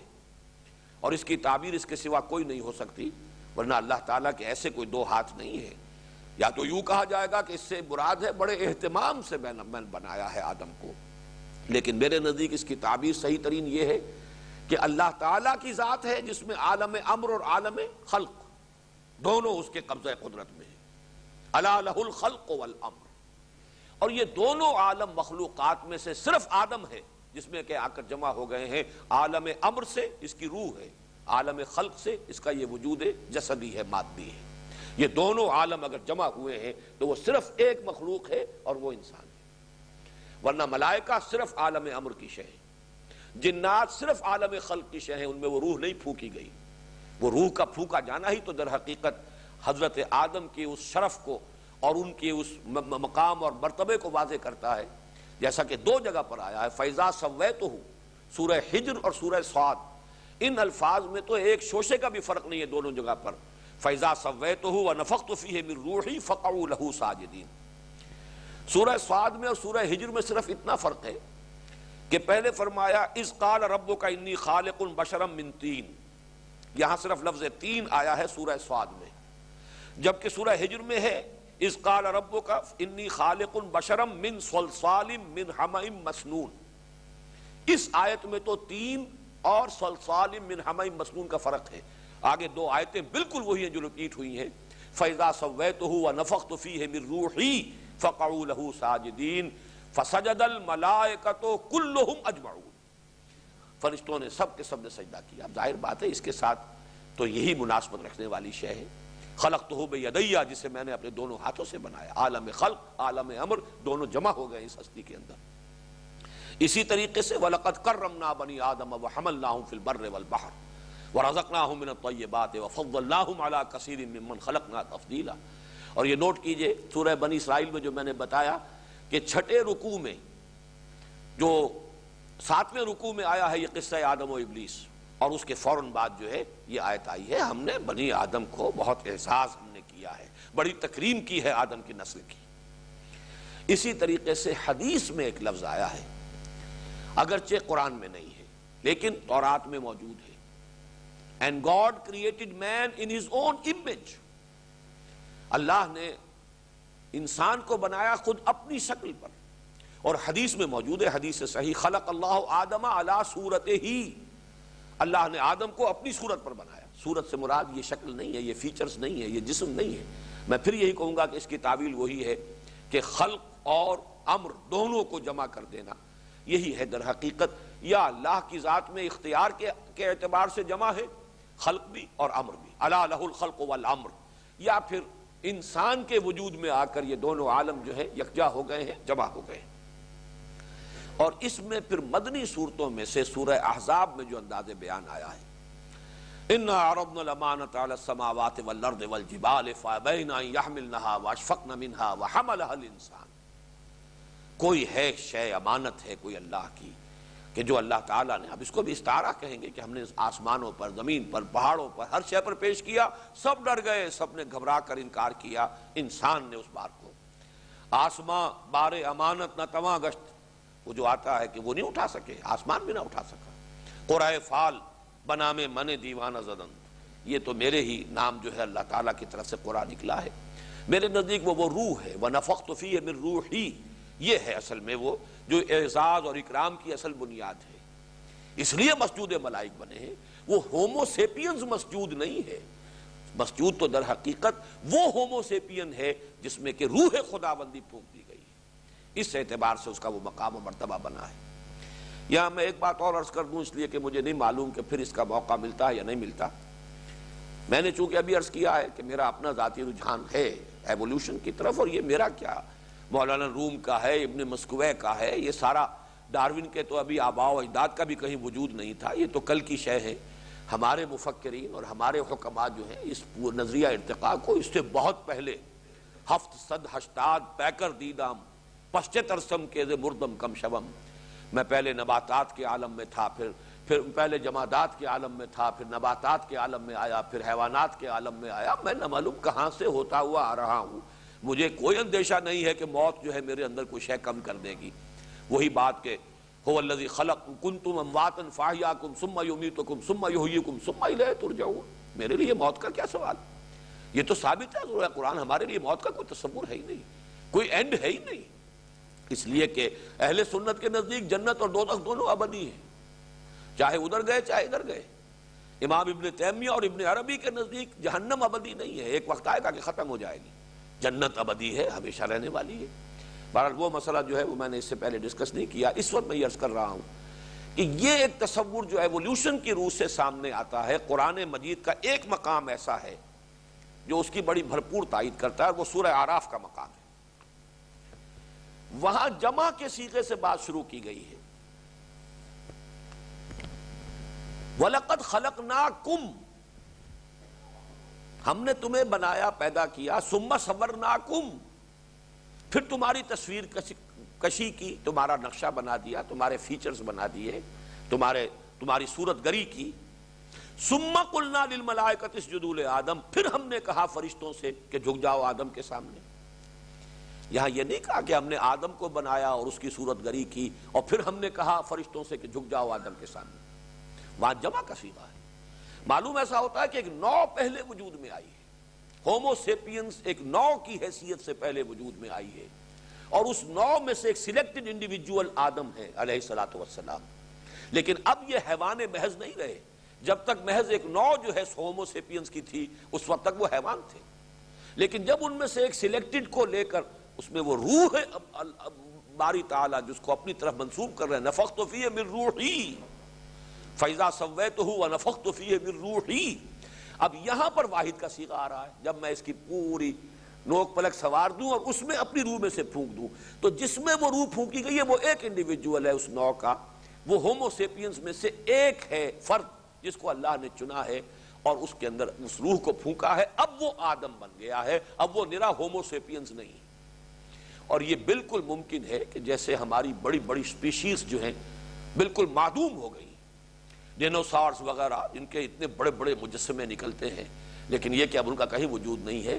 وہ بقیہ نو پوری کی پوری ختم ہو گئی ہو، صرف اس کے بعد آدم جو ایک انڈیویجول تھے، اس ایوالڈ سپیشیز کے ایک انڈیویجول جن کو اللہ نے چنا اور جس میں پھر روح پھونکی ہے۔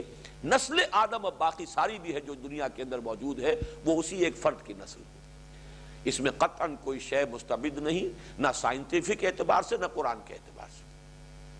قرآن مجید میں اس کے شواہد جو ہیں موجود ہیں، اس لفظ میں بھی موجود ہیں۔ ان اللہ آدم و نوحا و آل ابراہیم و آل عمران علی العالمین۔ آدم کو بھی چنا ہے اللہ نے۔ چنا جاتا ہے کسی مجموعے کے اندر سے۔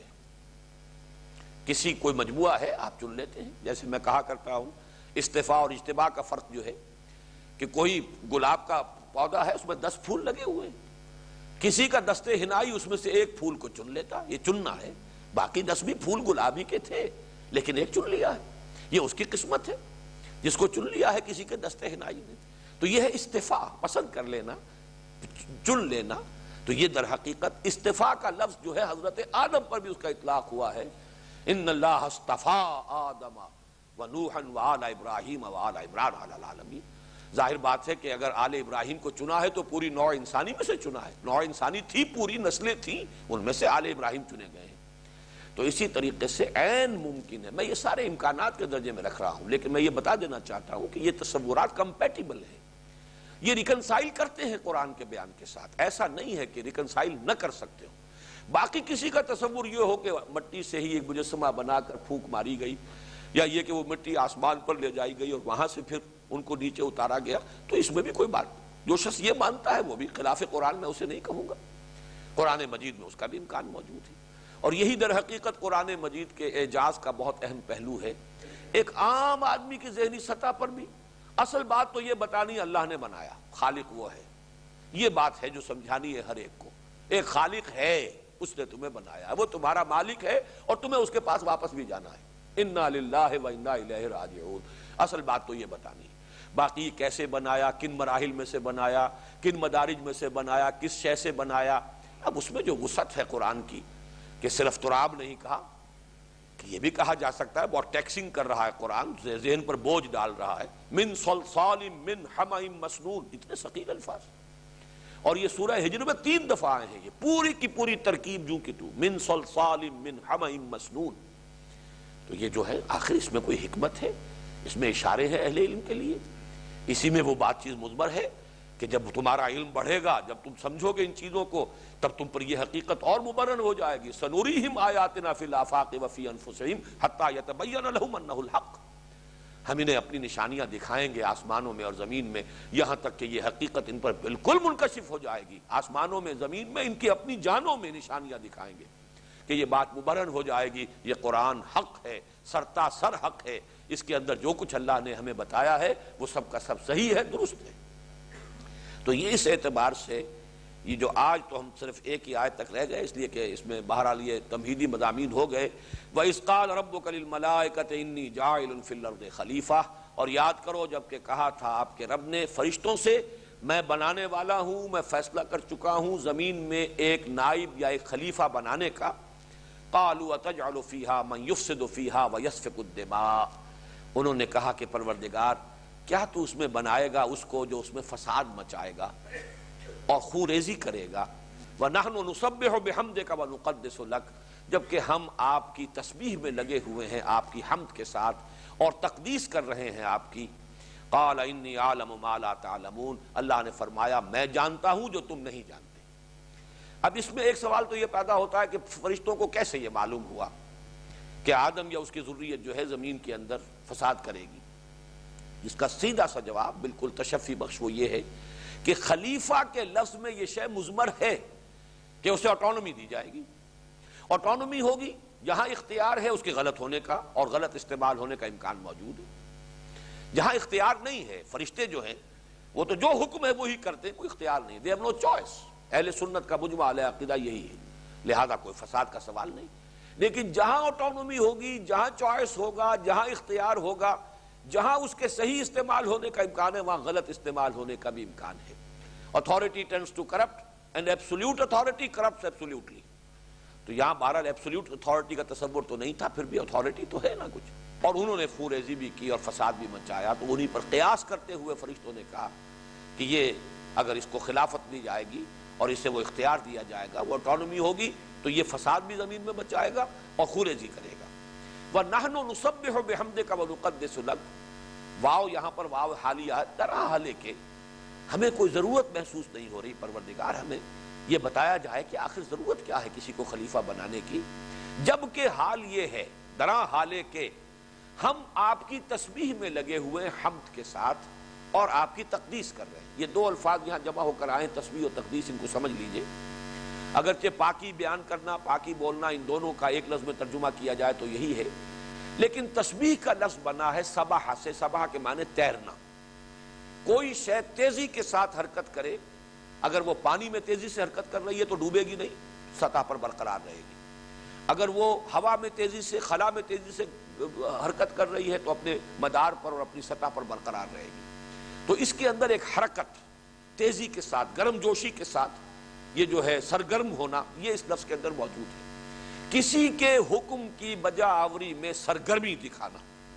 اور اس درجے کے اس کا ہر حکم جو ہے اس کے لیے واجب الاطاعت ہو جائے، تو تسبیح کا یہ اصل مفہوم ہے جو تقدیس سے اسے علیحدہ کرتا ہے۔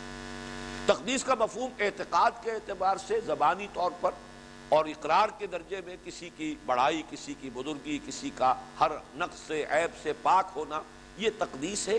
اس میں اعتقاد اور نظری اور فکری ایلیمنٹ زیادہ ہے۔